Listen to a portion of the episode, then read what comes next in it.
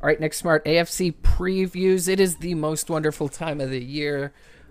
My question to you is a simple one Who is going to win the AFC South? Give me the Titans.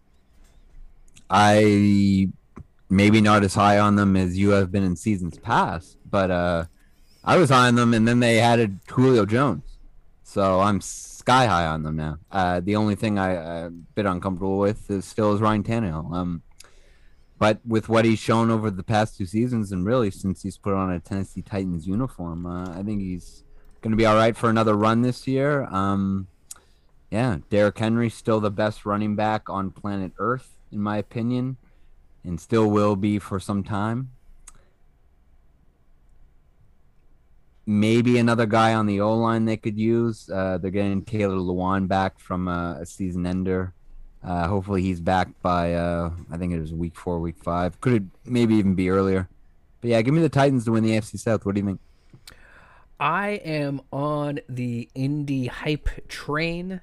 Um, it is worth noting, I think, that they are slightly favored both by the sports books and uh, by some some analysis tools that we've been looking at to have more wins, but by the s- smallest of margins. So Sports Interaction has Indy over nine and a half wins at minus one fifty two. Uh, they've got Tennessee over nine and a half wins at minus 134. So we are splitting hairs here on which team is going to be the better one.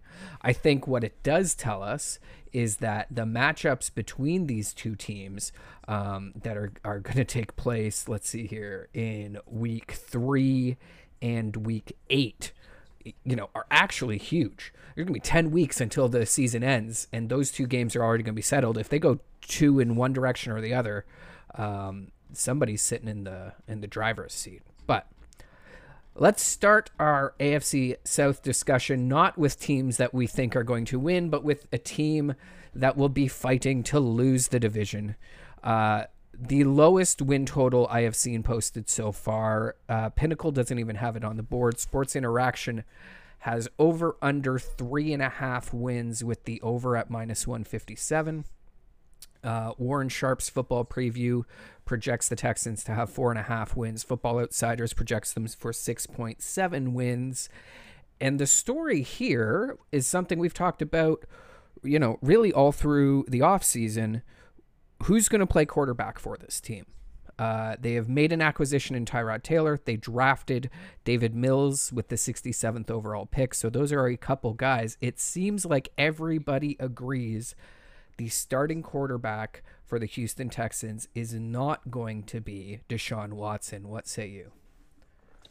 Well, I, I don't think it's really anybody's choice at this point. I think uh, legally uh, he's not going to be eligible uh, with the uh, the accusation still hold, uh, hanging over his head in the in the league. Uh, certainly to come down with their discipline. Um, and even before that, he had dropped the gauntlet and put down the gauntlet and said he, he's never going to wear the jersey again. So, I mean, you add those two together, and I'm not sure we see him play football this year.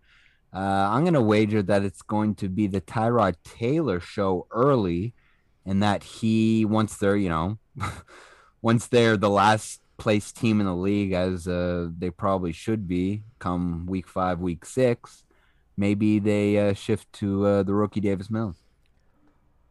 Other key losses that they suffered here: J.J. Watt goes away. Mm-hmm. Um, Arizona. it- all the way to Arizona. Will Fuller, when healthy, was uh, a, I would say a game changer in some ways on, on Yep. the offensive side of the ball. Field stretcher for sure. Uh, yeah, totally changed how you had to play defense realistically. Yep. You know, um, I just don't see how this team does anything. I get that the projections say four and a half to seven wins. Um, I think you have to be considerate of the fact that there's an additional game. So all these win totals that seem a little high, you know, at their the average team is going to get an extra half game just from adding that, and good teams should get more, and and bad teams should get less. With that said, I I just love love love uh, betting against Houston here. The over three and a half actually seems aggressive. If Deshaun Watson's not there, I don't know how they move the ball. I don't know how they stop anyone from moving the ball. This could be a three-win team, and I'm I'm not going to be super shocked if it is. And if you had to bet on who had the first overall pick in the draft this year, I would bet a lot of shekels on the Houston Texans. Yeah, I'd be curious to see a line for that because that's one I might like to get involved with because I, I do think it will be this Houston team uh, as uh, the initial reading of the tea leaves stands. Um, I'm interested to see what happens in the running back room because as things stand right now, they've got, of course, David Johnson, who they brought over from Arizona, and uh, Phillip Lindsay, they brought over for Denver, but they added two other guys, Mark Ingram, everybody's favorite, and Rex Burkhead, they brought in from New England. So between those four vets, and we know it's not going to be David Johnson because money owed, and and they still kind of need him. My guess is Phillip Lindsay's going to make this team, and I wouldn't be surprised if Rex Burkhead squeaks out a role. So I'm, as much as I hate to say it, I, I'm almost looking for Mark Ingram to get uh, released before Week One. I don't know how much he still has in the tank. Obviously, Baltimore late last year determined that that was not a large amount. Um, good for him if he makes this team, but especially where they're fast into a rebuild here, I'm just not sure how much sense it even makes for him to be stealing carries away from. Uh, God knows they must have a UDFA back somewhere there. Uh, so yeah, I think it's Ingram probably the odd man out, but could be Burkhead. We'll see. Stay tuned. if you want to be um, how you say a lunatic uh, something you can consider here houston texans plus 600 to make the playoffs uh, football outsiders has them as uh, you know playoff contender so 9 to 11 wins 19% so roughly 1 in 5 so it seems like there might be a tiny bit of value if you trust these football outsiders numbers uh, in in throwing a couple shekels down on Houston. That is not a thing that I would put my life savings into, though. I think it's uh, it's definitely a long shot, but you know could have some value. Who knows? Laremy Tunsil has been a topic of much discussion on the history of this show. Yes. and he's still, if not the best dancing bear in the league, a top three guy. We can all agree on that. Mhm. Um, by the time this team is done their rebuild and ready to actually seriously contend again for the AFC South crown, Laremy Tunsil is going to be past his prime. Mm. So if they can get any kind of draft capital, anything that's going to help speed up this rebuild for him by the deadline, I would probably most definitely pull the trigger on that deal. And it's one of those where it's you know you're not getting rid of a guy because you don't think he's a good player anymore. It's just age wise, it doesn't really make sense with what's going to be the new core of this team going forward. And honestly, the same goes for guys like Justin Reid and you know even Zach Cunningham, guys like that. Um, look for this Texans roster to continue to get broken down and deconstructed and gutted of anybody basically older than 25, 26 years old um, as things progress here. And you got to think that whether there's a camp injury to a, a team that's contending uh, and needs a left tackle, or it's just, you know, a, team finds out, oh, geez, the guys we did bring in, the guys we thought we were going to be all right with, turns out no. Um, I think there will be a market there for Tunsil, and I think they can get at least, geez, one of the first round picks back that they spent on him. So So, quick note from Football Outsiders uh, quote: The good news is that Laremy Tunsil took big steps towards undoing his bad 2019 season, cutting his penalties from 18 to seven. The bad news is that the team looked notably improved in the run game when Tunsil missed the last two games of the season and the Texans were forced to use Roderick Johnson out there. End quote.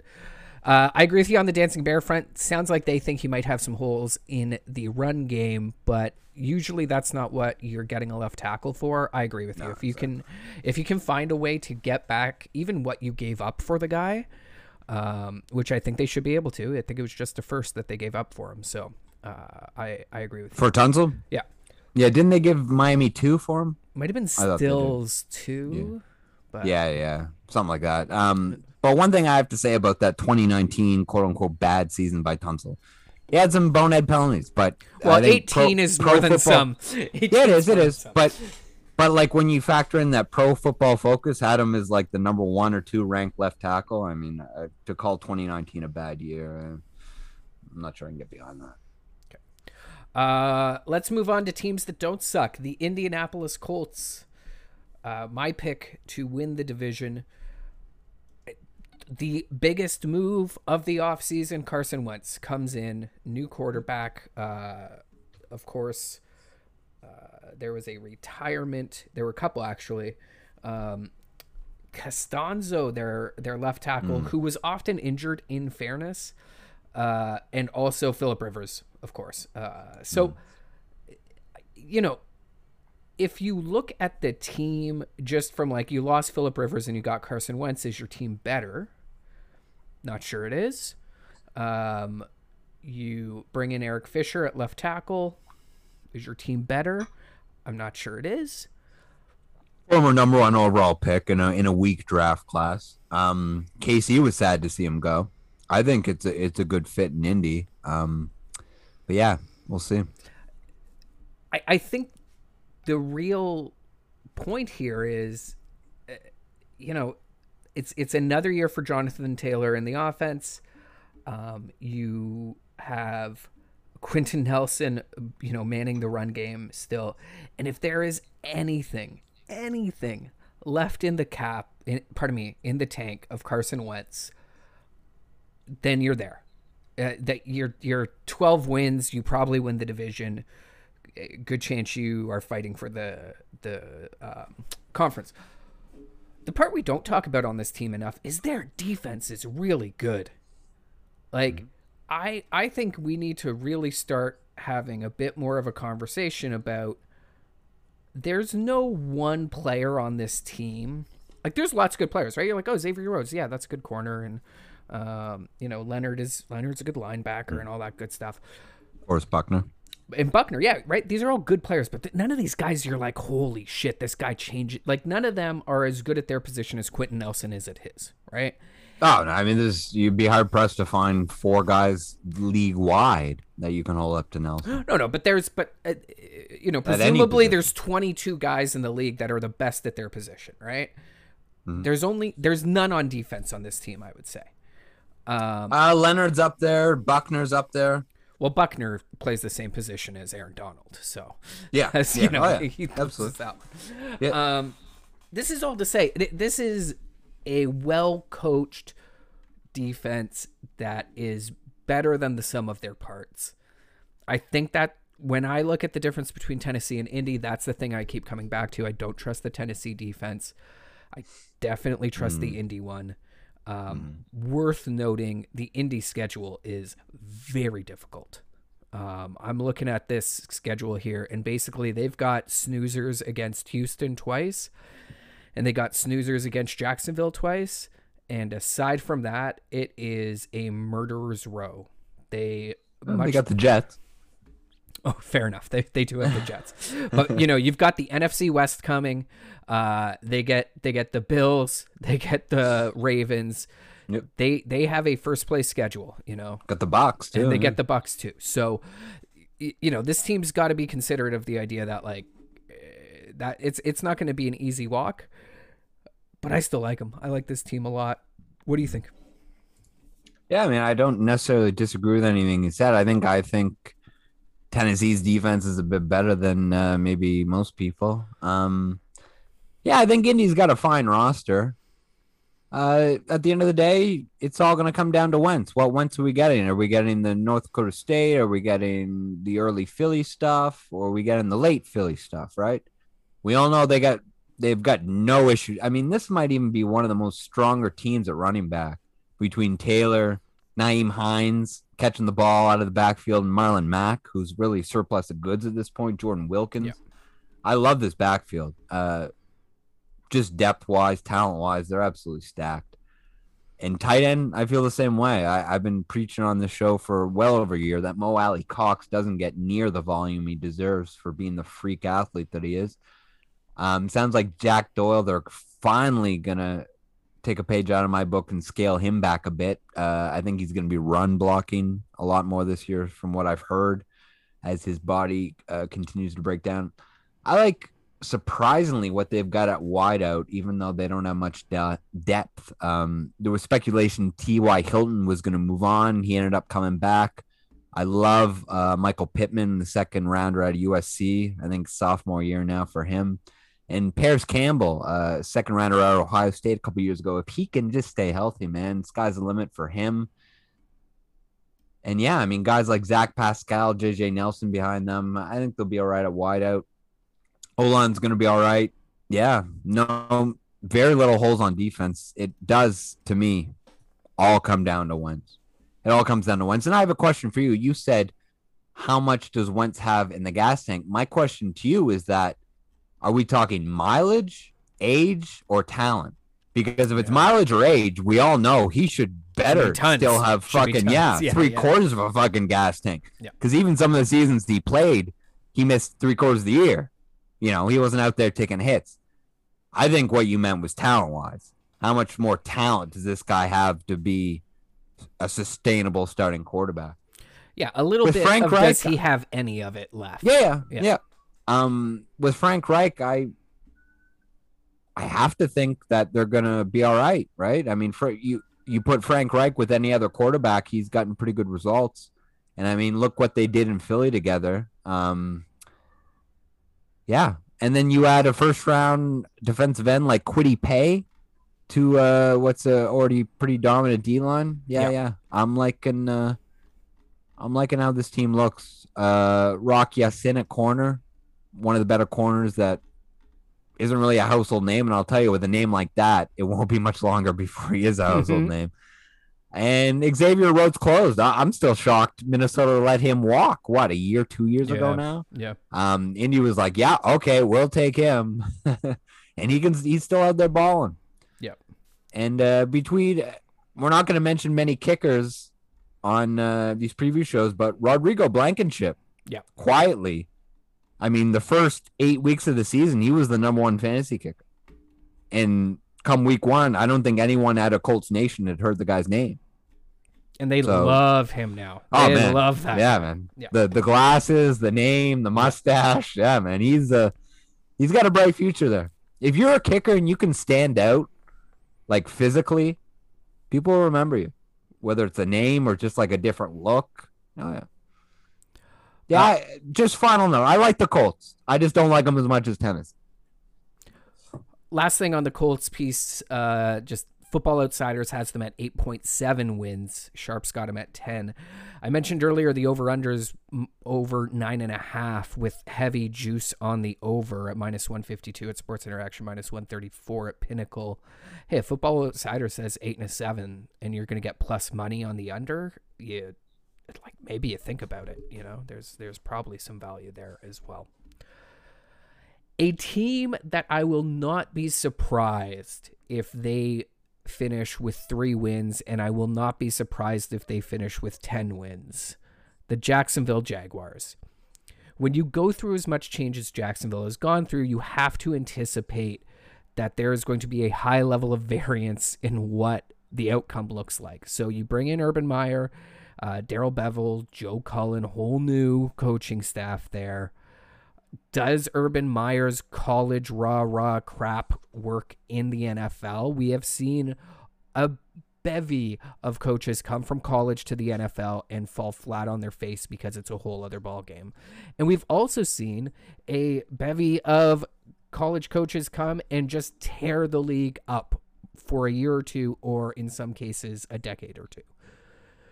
So the variance here seems very high. And if you were to point your finger at the place you kind of see the most, I right now would say Trevor Lawrence. We don't know what he's going to look like in the NFL. And even if he turns into Peyton Manning, let's remember that in Peyton Manning's first year, he threw hmm. what, 20 interceptions? It yeah. is a different game, and even the most elite prospects have difficult first years. But the uh, yeah. see Jim Mora Coors Light commercial. Yes.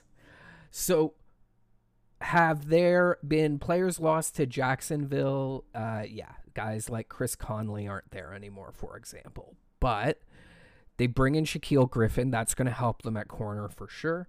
They then use their uh, first overall second round pick, so the 33rd pick overall uh, on a corner as well. We've already talked about how we think that 25th pick might not have been optimal taking Etienne, but I'll tell you what, if that's a security blanket for Trevor Lawrence, okay. Uh, you've got DJ Chark, do do do do do do. They bring in Marvin Jones. This team is objectively better. Are they so much better that they win 10 games? Probably not. The projections say 6.5 or 7. The over under says 6.5 with juice on the under. Yeah, I think 6 or 7 is probably right, but I'm not going to be shocked with anything that ends up on the edges of where you would think this team would be. What do you think? I agree with you. I think uh, they it's feast or famine, right? But I, I think it's likely going to be famine. I think much like with Carson Wentz, Trevor Lawrence this year could really go one way or the other, and I don't think it's going to surprise a ton of people. I think it will surprise some people when maybe he struggles out of the gate. Yeah. Or if maybe as from a bird's eye view of his whole rookie campaign, if it's viewed as a struggle, that might shock some people. Um, but I'm not overly high on this team in year one of uh, the Lawrence Etienne Meyer regime. I do have a lot of good things to say about their offense, though. At receiver, DJ Chark. Um, do, do, do, do, do. It sounds like he's uh, put on some weight. It sounds like he was challenged by the coaching staff to play more physical and more dominant. And I'm expecting big things. He had a bit of a down year last year, but hey, I mean, they weren't really working with much at quarterback, right? Um, I like bringing in Marvin Jones from Detroit. I think he's still got some ball left. Uh, but Laviska Shenault needs to be mentioned because I think they have big things in store for him. And if Lawrence is playing good ball, uh, Shenault should be a fantasy darling. That goes for DJ Chark too. If if Trevor Lawrence is going to come out and look like Joe Burrow early on, yeah, then I'm hoping I have DJ Chark in all my leagues and Shenault as well, right? I mean, because it's going to be an air show. Um, I love the Travis Etienne pick. Um, but poor James Robinson, right? I mean, this time last year, no one had really heard of him. Then he goes on to have the number four fantasy season of all the running backs. And then he gets rewarded with them taking Etienne. Yeah. So it's going to be a good one two punch. It keeps them fresh. You need two guys, right? And they've got Carlos Hyde as a number three. Uh, that's a pretty good number three if you're asking me. And this O line, deserves to be mentioned. Cam Robinson, Andrew Norwell, Brandon Linder, Jawaan Taylor, AJ Cann. This is a, a premier group. Don't get me wrong. This is a top 10 group. I expect them to be a top 10 group. If they finish outside of the top 10, then what a, what a mess because these these are all blue chip guys. The other Josh Allen at defensive end, I like what they have at defense, right? Um, yeah, I mean Tre Herndon. I mean they they went big on C.J. Henderson last year in the draft. Like you said, brought in Shaq Griffin. Uh, Griffin's brother's out there still looking for work. Maybe they bring him in. Uh, yeah, no, I, you know, I, I like where they're going. I like the building blocks they've put in place. I like where this team could be in three years. But do I think they're going to compete very much in, in the AFC South this year? No, I don't. Do I think they're better than Houston? Yeah, I do. Yeah. But by much, probably not. But when you have like since day one on this podcast, I've been preaching O line, winning the game in the trenches, O line, D line. You give me an O line like this, you give me a blue chip quarterback like that, generational blue chip quarterback, running back like that, those wideouts. I don't even care what you have on defense, man. And they do have some talent on defense. So this offense, if everything goes right, man, they could win some shootout ball games for sure. They could win some 40-40, you know, 50-50 games, right? But uh, if it's like a, a 13-10 game where they need their defense to go out and have some, you know, big stops, uh, I'm not sure they're there yet. Uh, you mentioned our friend Joe Burrow. Really interesting week four Thursday night matchup. Uh, the Cincinnati Bengals and the Jacksonville Jaguars. I am interested to watch that game. The last two number one picks overall playing in prime time on a short week, no doubt. Yep, that's always good marketing. That's always a, a, good story. Networks will always exhaust that. One thing we do have to mention though, before we move on from Jacksonville, Tim Tebow, right? Like as I look at number three Do- on the we tight. have to mention it? Well, no, yeah, I think we do because it's one of the bigger stories, and uh, he's gonna make this team. Like right now, he's third on the tight end depth chart. That doesn't even fucking matter. I, I, I really do feel like Urban Meyer is gonna use this guy kind of like how uh, Sean Payton was using uh, White Boy there. I'm having a slip of the name there. yeah, but you know what I mean. Either. Yeah. Yeah, yeah. Um, and you know, we'll get to that preview show when we get to it. Um, and famous Jameis is going to start over him anyway, so it's not it's a moot point. But Tim Tebow will be a Swiss Army knife here for Urban Meyer and the Jags. I think he's going to make the team. I think they're going to use him at halfback, fullback, tight end, goal line QB. I think he's going to do a bit of everything. Now, from a fantasy perspective, from Trevor Lawrence, that's another tick down, I think, because Tim Tebow could vulture maybe four or five goal line touchdowns this year. Uh, you know, maybe Cam Newton, uh, you know, for his running backs over the years. Uh, so keep that in mind. But I, I do think Tebow makes the team. And one final note on Urban Meyer. I don't expect him to still have this job in year three, year four. I don't expect he's going to be fired. I just he usually kind of burns out after year two and then blames it on health stuff. I've never been told what that health stuff is. I don't know if he has high blood pressure, clogged arteries, heart issues, family of, you know, family history of this or that. I don't know what it is, but this is going to be a little more stressful than what he had at Florida and Ohio State. And if he thinks he's just going to coast in here come year three and four, and everything's gonna be fine, dandy. I don't know, man. I I could see him doing uh, in, uh a Nick Saban, maybe not heading back to college, but just saying, you know what, I've made my money. What do I need this agita for? Fuck this. Throwing up his hands and saying whatever. That's my prediction for Urban Meyer. I think he's going to build like Steve Eisman f- did for Tampa. He's going to build a big program, good program, but then hand it off. We'll Yep. see. Uh, last thing on the Jaguars, just a little nugget from Football Outsiders again. Uh, there is a lot to prove from this defense. Quote The Jaguars' defense was near the bottom of the league in broken tackles, 135, the fifth most, and average yards allowed after the catch, 5.8, 29th overall. That is the kind of shit that will drive coaches crazy, and that is the kind of shit that will get coaches fired, which is what happened we'll see what happens with a new squad. Your pick to win the division, the Tennessee Titans. Did they have some losses in the offseason? Sure. Corey Davis got overpaid by the Jets. Yeah. You mentioned Chris Conley earlier, another jet pickup. Desmond King went to the Texans. Jadavion Clowney, who almost never played, went to the Browns. So, yes, there were people that left. I don't know. Did Tennessee have any additions? I guess if you consider Julio Jones Yeah. an addition, sure. Yeah.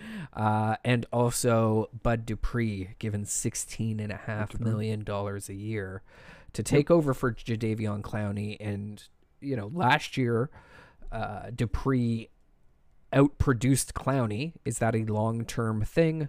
You know, you and I have talked a lot about like how productive are you going to be across from TJ Watt versus being across from Mhm. someone else.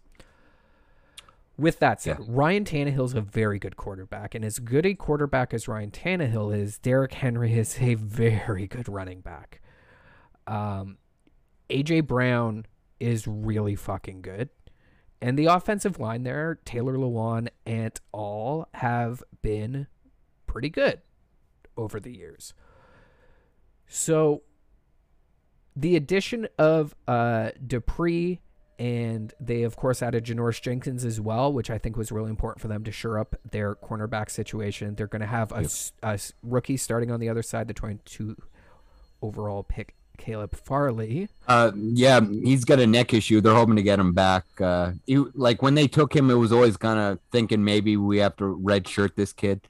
Uh, Okay. because if he if he would have been healthy, man, he was flying off the board like top seven. So they got a real good deal on him. It's kind of like when they took Jeffrey Simmons, they redshirted him, and we all Right. know what a B Simmons is now for them. So So I have been saying to you for two years now, I think the issue with Tennessee, obviously not their coach, uh, but I think the issue with Tennessee is really just the defense. That offense can produce, they score.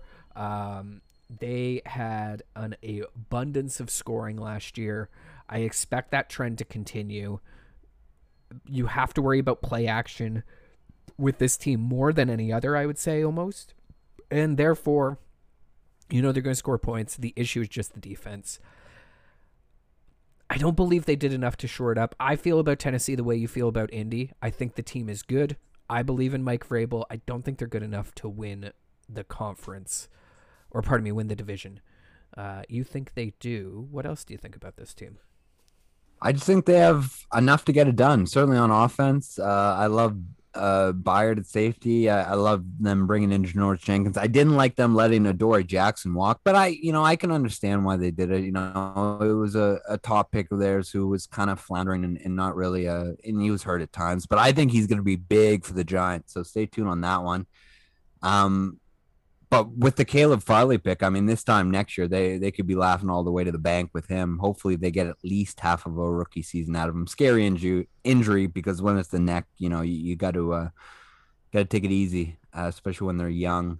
Uh, I still love Jay Jayon Brown inside at linebacker, of course. Bud Dupree in town, Rashaan Evans, Harold Landry my thoughts about Jeffrey Simmons are well known on this podcast. I, I, think outside of maybe Donald and Buckner, Simmons quietly might be the third best defensive tackle in the league. I like him that much.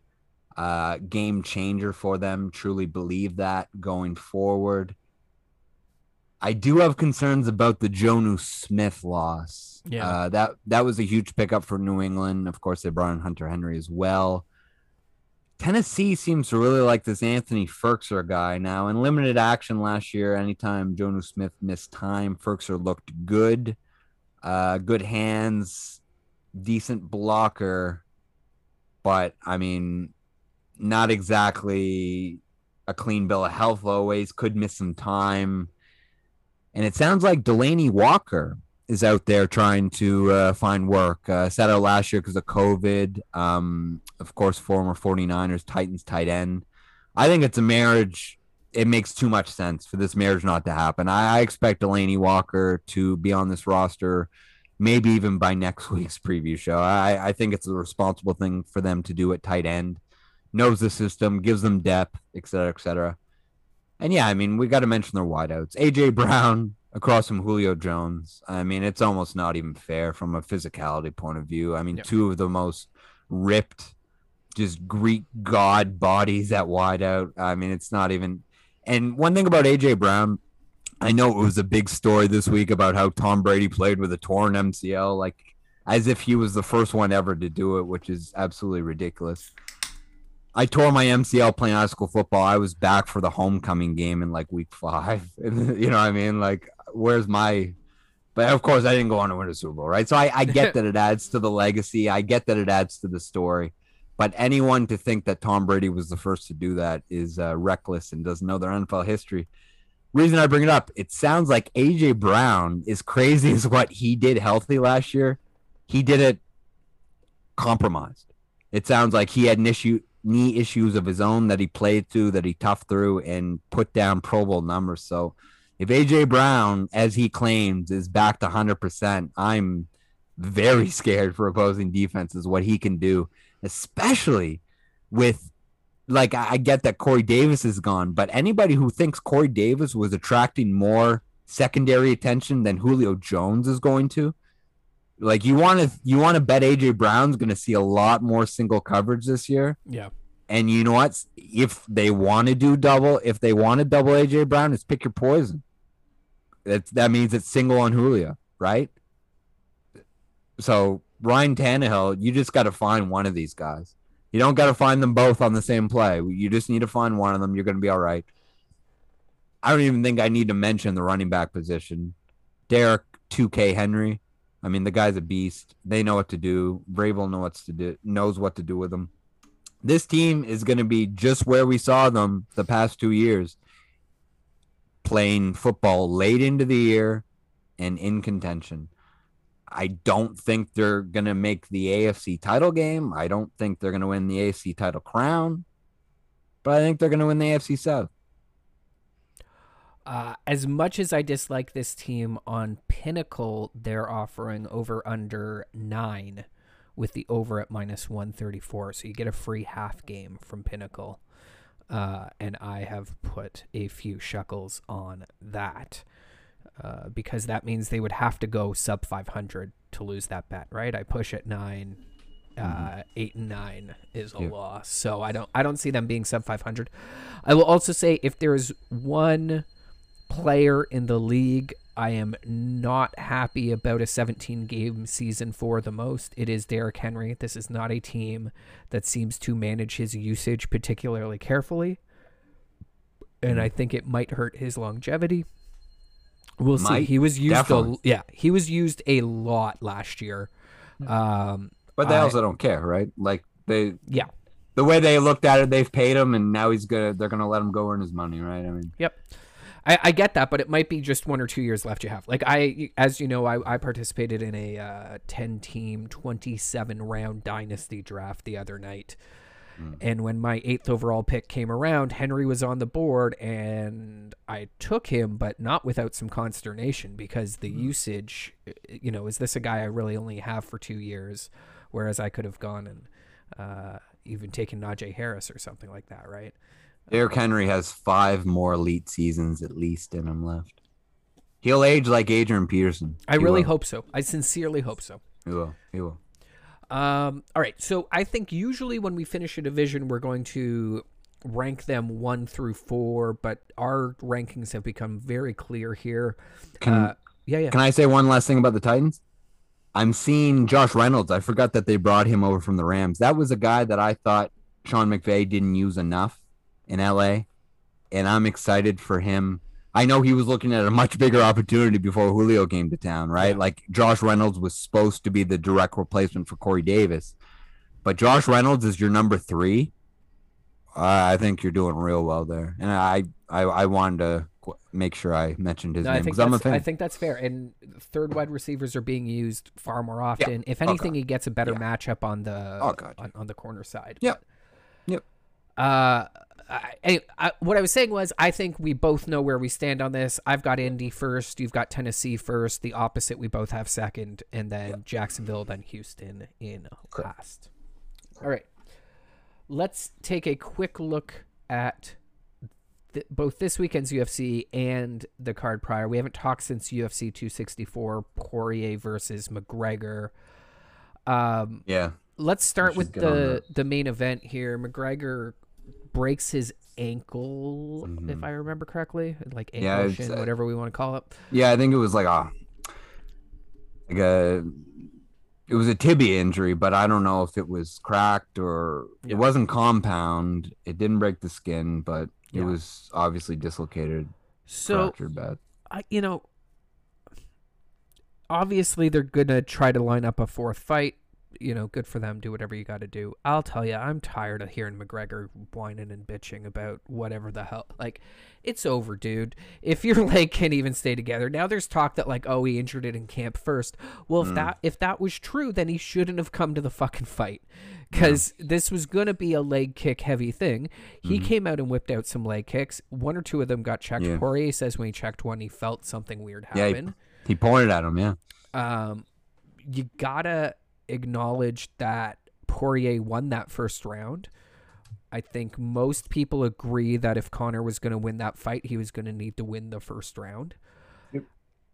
I I think it's over. I don't have interest in seeing Poirier McGregor four. I'm sure they're going to try to make it happen, especially if Poirier gets the belt around his waist. Mhm. But they've got McGregor ranked at what seven now, and I feel like that might still be generous. There's some of those, you know, if you look at some of the guys in that range, I'm like, I'd actually like, let's maybe see some of those fights. Then you want McGregor, you want to say that you still belong here.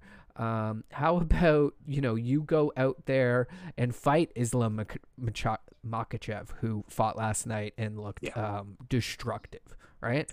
yeah. McGregor will not be fighting. I, I'll take a Conor McGregor Michael Chandler fight.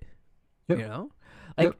That one, that that one could happen. yeah, but like you you say you're legit. That's cool. You don't get to go to Poirier though. Like you should have to beat Gaethje or Chandler or Yeah. even Tony Ferguson at this point. To be honest, Hundred percent. um, Hundred percent. Yeah. I, I don't think there's anything to see in a fourth fight, right? I mean, Yeah. the way number two and three ended, um, there's a lot going on with that Conor thing. Like, first of all, I didn't think in the moment. I, I find sometimes with Cog with Conor, I get these rose-colored glasses on, and I didn't think he was getting his ass kicked as bad. Like I went back and watched it again, Yeah. and he like it, it was worse than I thought it was. Um, the mistake Conor made was going for that guillotine.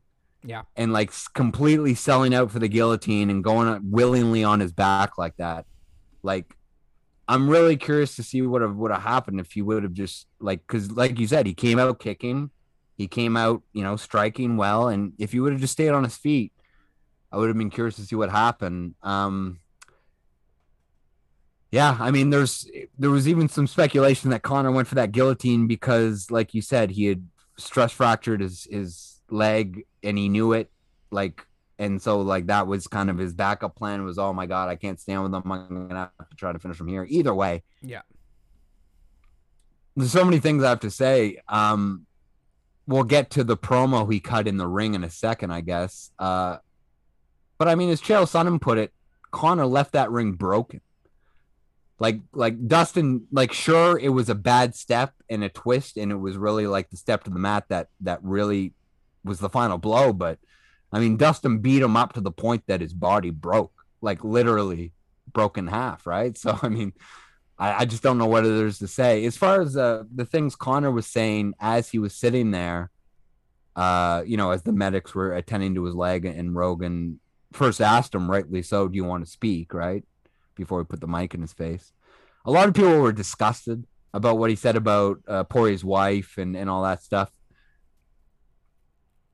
I'm with my buddy Chael Sonnen. I think it was brilliant by Conor. I, think where most guys would have been either in tears or going into shock, Conor had the sense to completely set up his next fight and and start marketing for the next one, right? I mean, the guy is you'd be hard pressed to find a better marketer in the sport. I mean, the guy can cut a promo even with a with basically a compound fracture. So, didn't have an issue with that. Um the last couple days though, Conor's been putting out some pretty weird stuff. And you have to think uh maybe some painkillers involved. I'm not sure. Uh but yeah, it's as the days go on and every day it's a new excuse, it's a new reason, it's a new interpretation. Now he's saying that well Poirier didn't want to he, he was beating up Poirier so much from his back that Poirier didn't want anything to do with it, which I mean is not really rude in reality. Yeah. So yeah, I just I'm not sure there's much to see there, but that will, you know, Poirier is in the business of getting paid and making money, and and there's a lot of money. That Conor Poirier was the second best ever pay per view numbers wise fight of the UFC's history, right? And the other top five are all Conor cards. So that fight will happen. I'm I'm not sure what order. I mean, Conor's gonna have to go away. That's the other thing. We're looking at another long layoff here for Conor, right? I mean, he took that long layoff. You're not getting better during that layoff. You're getting worse. So he might even be a notch worse when we see him a year from now, right? Um, and God knows where we are, right? Like even if Dustin does win against Oliveira, maybe then he loses his his first title defense, and you know, well, as Dana said, you know, when Conor's ready to come back, we'll have to reassess the division and see where we are in the sport and make our decision then. Um, I do want to mention the Greg Hardy Tuivasa fight, though, if you're ready to get onto that. Yeah, I was I, I was gonna do Burns first, but sure. Yeah. Oh yeah, yeah, no. Um, just quickly on the Tuivasa Hardy one, we all knew it wasn't going the distance. Yeah.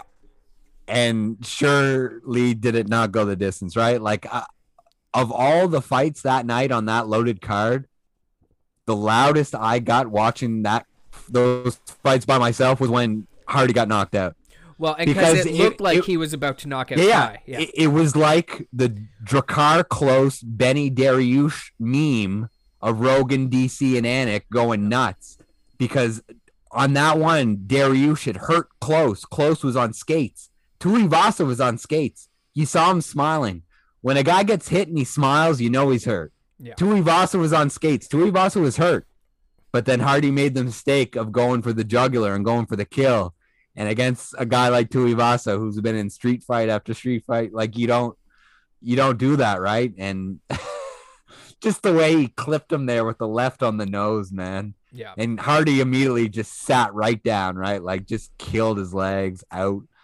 Uh, that was a good sight. And back to my prediction before the fight, Dana did say in the post fight presser he was uncertain about Hardy's future, right? Because I mean, if you can't beat Tybura, you can't beat Volkov, you can't beat Tuivasa, and then they put him in here with a guy who's not even going to think about wrestling him. Exactly. Yeah. Exactly. Exactly. So we can't put him in with Derrick Lewis or Blades or you know, like he, if he can't beat the tier two guys, we can't put him in with the tier one guys. Yeah. And we all know he can beat the tier three guys. So if I'm Dana, I don't know, man. Any day now for Greg Hardy to get released, that would not surprise me. Because what are they going to do with him? from okay, well, from a sport perspective, if you're running a sports league, he should be released.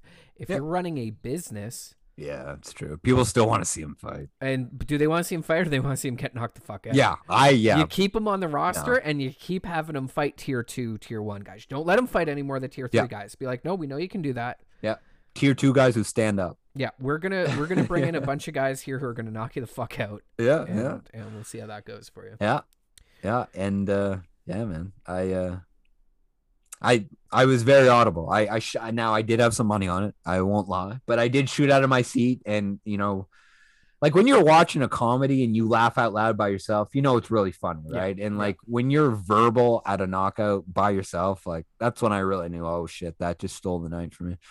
Uh, what do you want to say about Burns? I boring fight like yeah, wildly boring fight yeah, and was. like burns burns wins i think there was one that had 30 27 which i didn't I, like i thought thompson had it thought it yep. should have been 29 28 across the board if uh maybe i'm not remembering that right but that's that is how i remember that fight um Stephen Thompson, I thought, frankly, was better than that, and he just might not be. Mm. Uh, he had him. He had Burns hurt at one point. Yeah, but the problem is Burns a tough guy and he's great on the ground and he knows that if he gets rocked to just hug you and bring you to the ground so he can recover. Yeah. Uh, correction, it was 29-28 across the board, so I must have been thinking of another uh, another fight earlier. Uh, oh, the Max Griffin fight was the one that I thought that in. So, eh, you know, I, there my main thoughts on this card are the Gilbert Burns fight. Like Gilbert Burns is not interesting to watch, and I don't imagine he's going to be in contention anytime soon. I still think Sean O'Malley's a clown. I think it's time to put him in there with Marlon Vera. Oh my god. Um, I, yeah, I mean, shout out to the Kris Moutinho guy he fought, right? Yeah. Tough guy. So it, it was interesting because someone asked Dana, like, did you think that stoppage was wrong? And he he was like, no, they could have stopped in the second round. And I I actually kind of follow that logic to the extent of if we are going to stop fights under the context of we know you're not going to win the fight and you're taking too much damage, then that's fine. But you don't need to wait till 433 of the third round to do that. Yeah, exactly. Uh, at, at, yeah, once you hit that 430 mark, like let a guy go out yeah. on his shield at that point, you know? Yeah. I'd even say like four it's, minutes, three and a half. Like, you know, at some point, it's like if you let it go this far, you just let it go. Um, and, and I am glad. I am glad that you did mention the go out on your shield line though, because someone did bring up this week that there was a a, a ref. Uh, a lot of people remember named Mario Yamasaki, who at the end of a fight when they said, "Why didn't you call the fight earlier?" He said, "I wanted to let her go out on her shield." He never refed another fight since that quote. Right. So I guess that's the scary territory with guys like Herb Dean. Yep. It's like we can't ref it because we feel like they're owed 30 more seconds. And because if someone gets killed in that 30, you know what I mean? Like, sure, but what if like what if Kris lands a punch in that 30 seconds and has yeah, a win yeah. against O'Malley and a career Absolutely. in the UFC after Absolutely. that, right? So Absolutely. it kind of goes both ways there. Yep. And like you said, the only thing left for O'Malley is you got to start giving them rank killers, or else yep. what are we doing here? Uh, Vera is the most obvious fight in the yep. planet for me here. Like, yep. Uh, run that one back, and then yeah, give him a top five guy if he if he can get to Vera. Yeah, if he can right that wrong. Yeah, he wants to say he's undefeated. He should have to, you know, do something to to let all that shit talk happen.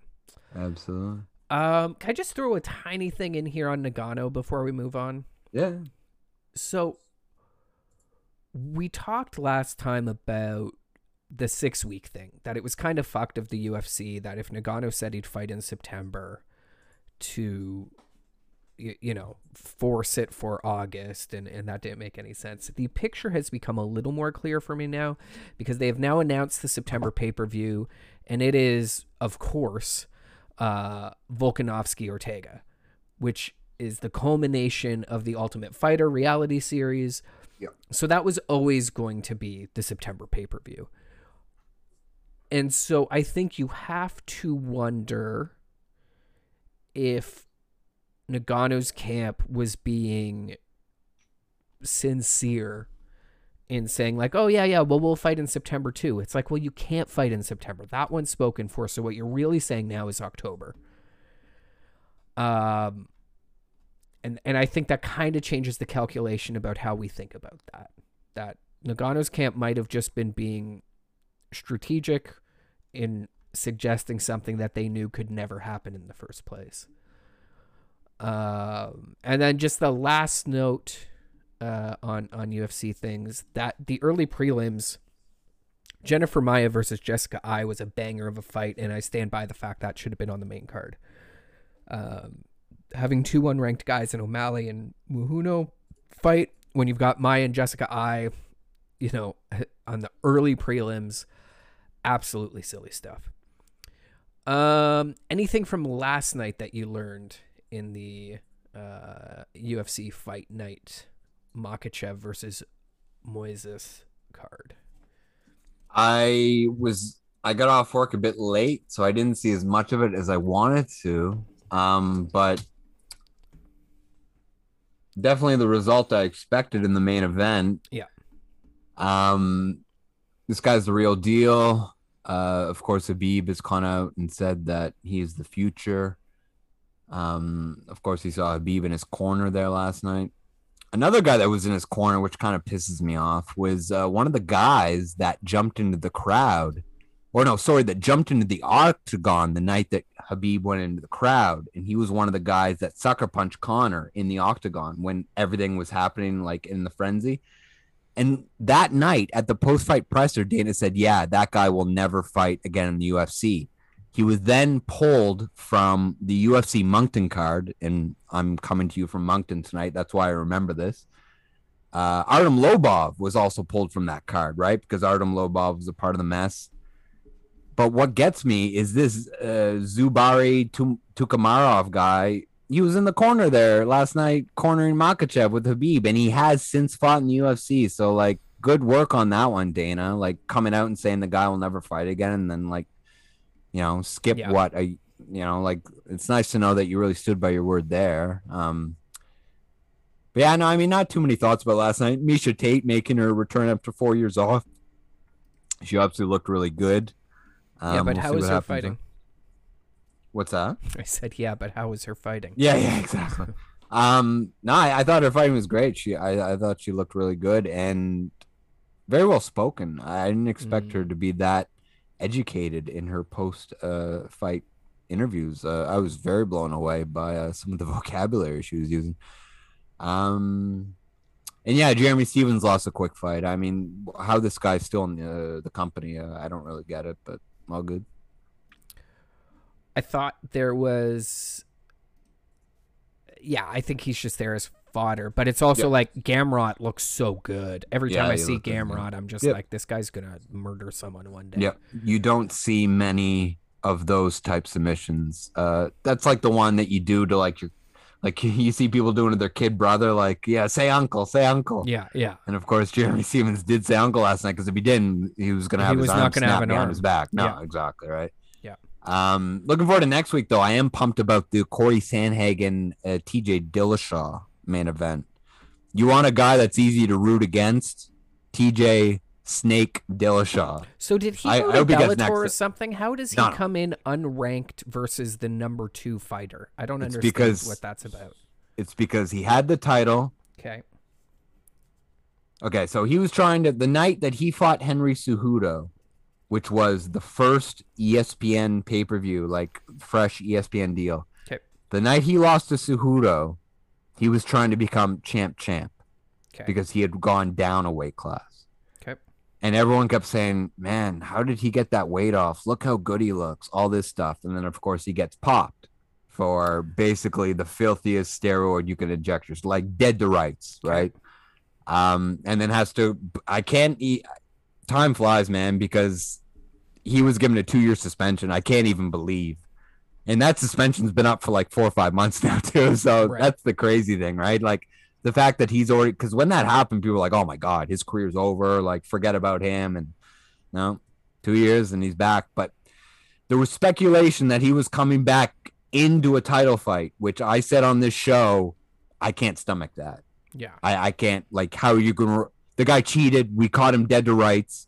He was in there cheating in a sport where you can take people's quality of life away. Well, like or this their isn't life, their whole exactly life, or yeah. they're like exactly right like this isn't darts or golf right Yeah. and then we're gonna reward him by having him come right back into a title fight like what kind of fucking precedent is that gonna set Yeah. so i'm glad that he at least has to have a number one contenders fight first because I, I couldn't stomach him coming right back to a title fight even this i don't think is right i think he should ha- have to go fight a number five guy first and maybe even have two fights before he gets a number one contenders fight um but at the end of the day, he was a champ. He never lost his belt. So that's the other side to it, right? It's like we have a responsibility. It's kind of like the Ngannou thing. Like you have a responsibility to put him in with people who can effectively defend themselves or someone's going to get hurt type thing. Yeah. As uh he did to Cody Garbrandt when they trained together, I guess. Um so yeah. Sandhagen, Dillashaw, a lot of buzz. Big fight for these guys because the winner is obviously going to go fight for the title. Um, I hope Sandhagen gets his hand raised, but I kind of expect Dillashaw to. But then again, we haven't seen him fight clean, so maybe he's got nothing, right? Like, yeah. So I but he's am- hungry. I he's am hungry. super pumped for Miranda Maverick and Maycee Barber. Okay. I think you know Maverick. We've been watching you and I. I think with the some level of adoration for a little while because she's just been out there crushing everyone she faces. And the company favorite, Maycee Barber, Exactly. Uh, Barber lost her last fight, so like She did. You know, which, and I came on air and I said, do not, if that was someone else, maybe worry about it. But with Maycee Barber, she's going to be just fine because she's she's basically the female Sugar Sean at this point. Yeah. But it's funny that you go from like, you know, co-main at UFC 258 to uh, fifth card on the fight on a on a fight night. You know. you got to get wins, right? Like even it. even if you are a company darling, you you know flags fly forever. You got to get your hand raised. Now, if she loses this fight, she's in trouble. Yeah. not not in trouble release, but you know you don't want to be work. She's working her way down the wrong way of the card. You're supposed to work your way up, right? Yeah, I'm actually really interested to see what odds are being offered on that Yeah. fight because No, I I'm pretty sure when I saw her last week, she was the underdog, and I was like, oh geez, watch out there. yeah, I I mean. Yeah, not not a huge underdog, but Maverick minus 160 versus her minus 130. So yeah, they they think it's competitive, but Yep. she's in and trouble. we all and we all know if Barber gets the jump here, uh, her next fight will probably be another co-main event, right? So, Yeah. Maverick, though, like, what a great story. This kid, I think, finish school, like, basically just kind of goes in and out of going to university and then coming back and beating the shit out of people and going to university. Um, so I don't know if she's graduated yet, but a good scheme because uh, when you're an enrolled student, you get access to the gym for free. So maybe it's just about getting free training, right? Yeah. So we'll we'll see how it goes. Like real, I, every fight that I've seen her in, she's looked really good. Her losses came in Invicta. They were both decisions. So you know, I I don't want to. Uh, I, I didn't watch the fights. They might have been legitimate losses, but you also just wonder sometimes with these guys, like decisions in Invicta. It's like who knows what fucking judges you got out there, right? Um, but she did learn she has to finish because she's been finishing a lot since then. Uh, anything else on next week's card that you have any interest in? I don't see a lot else here. That's The the Derek, Mi- I don't know if it's Minor or Minner. I think it's Minner. Darrick Minner. Um, Okay. I've been a fan of his. He has exciting fights, and I've heard of Darren Elkins, so I'll I'll be looking. Uh, I'll be looking forward to that fight. I think Minner's probably going to get uh, the jump on him. Um, third last fight of the night, Kyler Phillips, uh, Raulian Paiva. Not even sure I've heard of either. Yeah. So uh, I'm not sure why that fight is that high on the card, but anyway, stay Yeah. tuned. I guess we'll find out. Might just be bangers. Young guys, 26, Yep. 25. See what it looks like. Yep. Yeah. Uh, the last time that we spoke, I said to you, uh, I don't want to say the last time we spoke. The last time we were on the air, I said to you, Hmm. well, the Suns are winning game two, and so clearly they're going to beat the Mavericks, and we're going to have to stop talking about Chris Paul choking. Uh, it is now late Sunday night. Chris Paul has lost three consecutive games. Of course, Come not by on, him. no, of course, not by himself. The Phoenix Suns have lost three consecutive games. But is there a world where we ever stop talking about Chris Paul choking, or are we about to see one of the greatest clutch narratives we've ever seen in all of sports? The only way I can answer that question is to say that I've never lived in a world where Chris Paul choking was really that big of a conversation. I mean, he has he might not have a history of winning NBA titles, but I don't ever remember him getting like up in a in a conference finals and just collapsing unless I'm not remembering something correctly. I the Clippers, I mean, They've done. some They've years- done a lot of three two. yeah. There were yeah, there were some years with the Clippers uh in the Blake years that they probably should have maybe gone deeper in the playoffs. But the West has been loaded basically my whole life, so I can give them a pass. That San Antonio was still doing things back then. Um yeah. I, I would love to see CP3 get a ring, but I feel a lot about Jrue Holiday too, and, and seeing the game that Jrue Holiday had last night and that play to end the game, the alley oop to to the Greek Freak. Uh, I mean, you know, good for Jrue Holiday, man. Uh, I like him a lot. Um, I'd like to see Phoenix win the, the next game and it go seven, but it's going to be a tall order to win two straight, right? I mean, you got to like Milwaukee's chances right now. And uh, part owner Aaron Rodgers, I'm sure, uh, quite happy about things. Where are we looking right now for the winner of the uh, American League East? Is it the New York Yankees? Is it the current leader, Boston Red Sox? Are the Rays going to do Rays things? Or are the Toronto Blue Jays, who scored 10 runs in the first inning today uh, and ended up winning the game 10 nothing? Are the Toronto Blue Jays the best team in the AL East and no one wants to talk about it? Yeah, they very well could be. I'm starting to come to reality that the Yankees are probably not going to win the AL East, but I don't think the Red Sox are going to win it. So I give me the Rays or the Jays. Yeah. I, I don't think the Red Sox are going to hold on to that lead. I don't think their pitching's going to uh, keep it going. Maybe I'm wrong. Maybe Martin Perez is the dark horse side. You know what I mean? Like I, I don't think he is, but yeah, I think the Rays and the Jays are going to get things going. I mean, geez, the Rays are only what one bin, one win behind, so I think they'll be all right. Yeah, I think I the think the Rays Ja- end up taking it, but Yeah, I think the Jay, I think the Jays are going to finish strong and give everyone a, a run for it. We'll see. uh, But I mean, the Yankees, uh, you know, they got to start playing better. There's a lot of issues, right? And decreased spin rates might have something to do with it. Yep. Uh, Yankees playing right now, but uh, overall on the year, negative one run differential. Not what you would have expected to see from the New York Yankees. No. No. Uh, White Sox plus 124. Not what you expected to see from the Chicago White Sox. No, no. That was a short rebuild, eh? It was. It was a very short rebuild. Uh, much like how I was talking about the Phoenix Suns and the Atlanta and the Atlanta Hawks and how crazy to me uh, finals that would have been. Uh, I feel the same way about the White Sox in baseball. I mean, speedy, speedy rebuilds.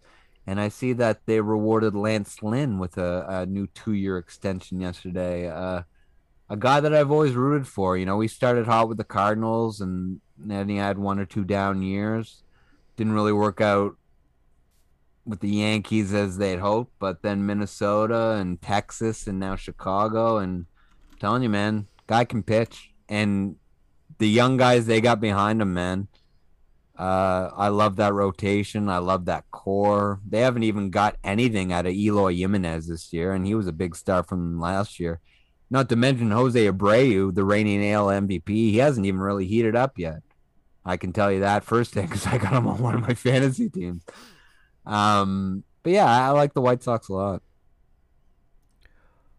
All right. Anything? Oh, you know, you wanted to mention uh, Mc- Collin Morikawa, yeah, yeah. Um, just won the British Open. It was his first time playing in the friggin' tournament, man. This guy is what Jordan Spieth was supposed to be. You know, I'm not, I'm not gonna go on here and tell you Morikawa is the next Tiger Woods or the next Phil Mickelson, but you know, with Bryson DeChambeau blaming his club manufacturer more than his actual game, I like Morikawa over the next five, six, ten years to rattle off the most majors. I really do. I I, I think Collin Morikawa, as we get a little further down the line here, is gonna continue to become more and more of a household name because he's gonna keep winning golf tournaments. I I I mentioned his name about six months ago on the show just offhandedly. I I really every time I see him and and just the fact that he came from behind to win this British Open. And it was the first time playing in the tournament. The guy is a genius. He makes adjustments on the spot, on the fly. And you couple that with premier elite talent. He's he's a total package. He really is. And with youth on his side, I think uh I think in a couple of years we're going to be maybe talking about him uh, like people talk about, you know, say Rory McIlroy or you know stuff like that. So we'll, we'll see what he does, but that's just stay tuned on him. And uh, for all those hardcores out there that I offended earlier, yeah, I know who Taysom Hill is. Of course, we all know who Taysom Hill is. Oh, did I not show. plug that back in? Yeah, I looked it up. were Yeah, yeah, like a you know, we've mentioned Taysom Hill and we've talked about Taysom Hill more times than I can even recount on this show, right? Yeah. Like it's just, you know, like we are starting the preview shows now, but right now on your NFL calendar is probably the the dead area where you know some names, you know, and I'll be 35 this week, right? So cut me some slack. Uh, you know, I can't come up with the names like I could uh 10 years ago. Um, but yeah, of course I know who Taysom Hill is. We are Do we I- are still I- eight Sundays away. yeah. Do I think Taysom Hill is going to win the starting job? No, I don't. I think it's going to be famous Jameis. Um, but we'll leave that one until uh until we get to it. All right. I just got really distracted by a a Cardinals. Anyway, we'll we'll get into that when we get to the Cardinals division. Shohei Ohtani, 34 home runs now.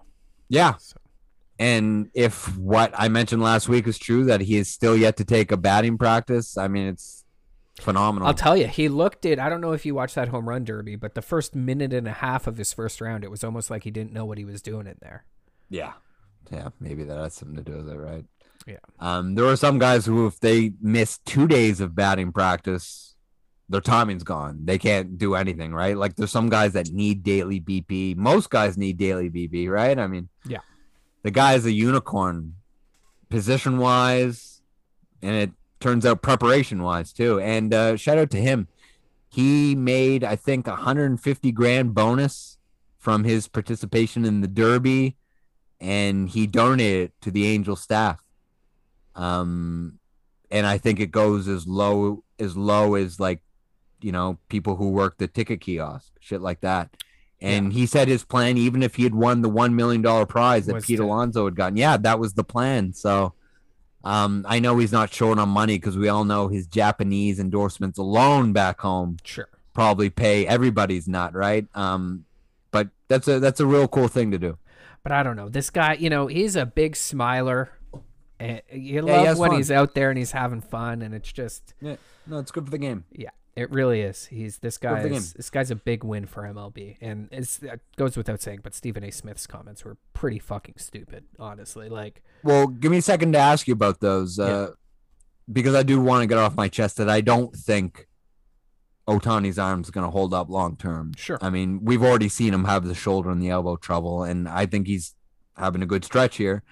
I do think still, and I know people don't want to hear it, but I do think still at some point, once those arm troubles do crop back up, the Angels are going to just, just say, "Hey, look, man, Yeah, go smack the ball yeah, for a yeah, while." you're Yeah. you're you're a DH, and and you know that's it, and you're a DH, and Yeah. we'll move on with our lives.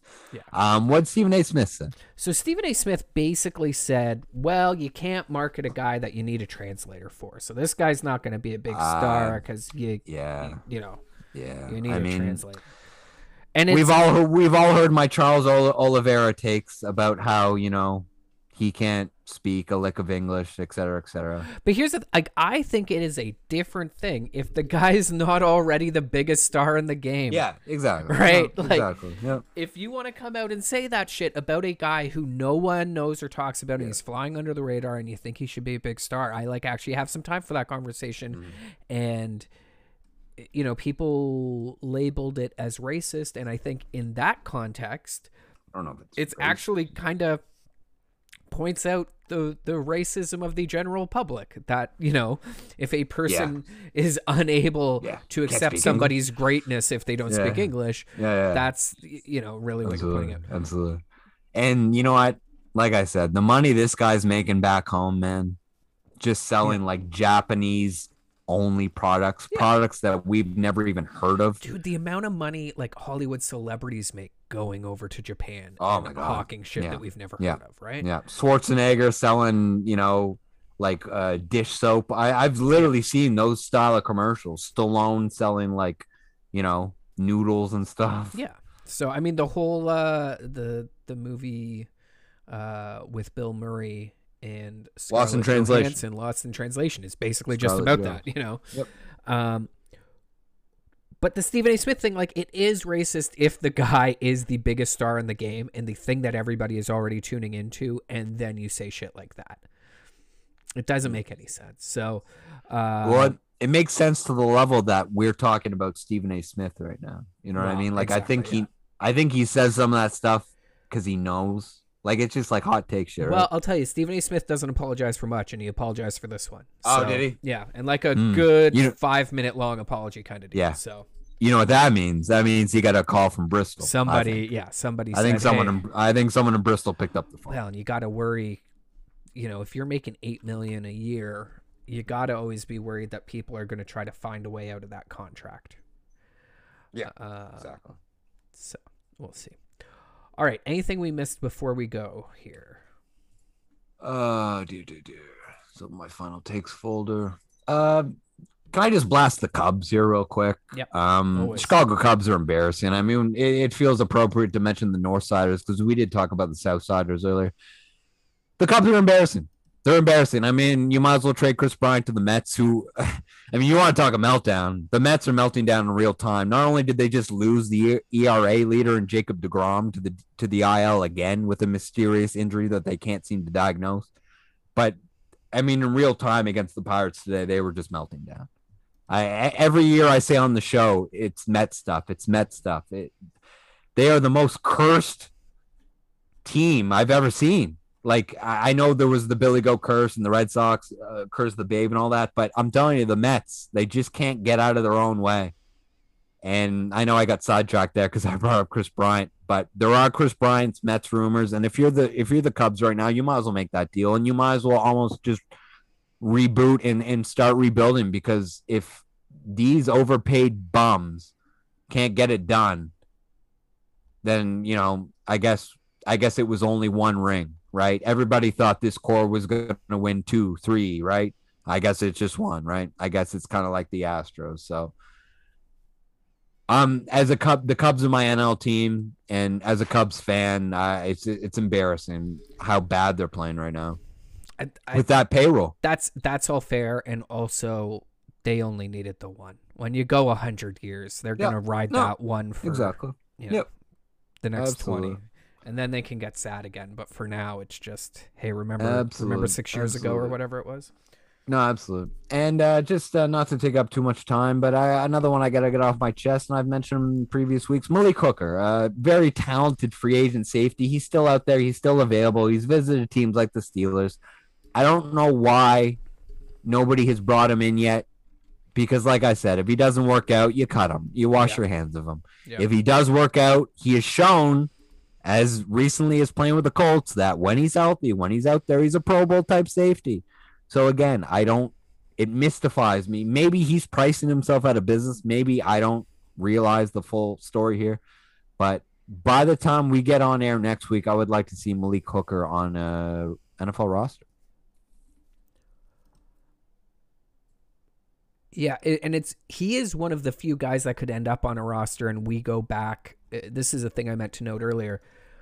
We're eight weeks out. There's a good chance that before this season starts, something happens, and either Smart or I say like, "Hey, I want to revise that prediction." You know, there's lots of Yeah. injuries and other shit that can happen. Oh happen. my so God! Yeah, Lord We're- we knows are- we reserve the right. Yeah, we are rapidly approaching ACL, MCL, Achilles season, non-contact injury stuff. Yeah, yeah, Yeah, Get and ready. who know? You know, camp. Oh, two guys always go down every Yeah. camp. So, Absolutely. um, we we reserve the right to change our rankings. I'm not sure that this is a division that's going to need it necessarily, but Malik Hooker is one of the guys who could join a team that we would. If he joins the right team, we might start thinking about moving that team up in the rankings that he joins.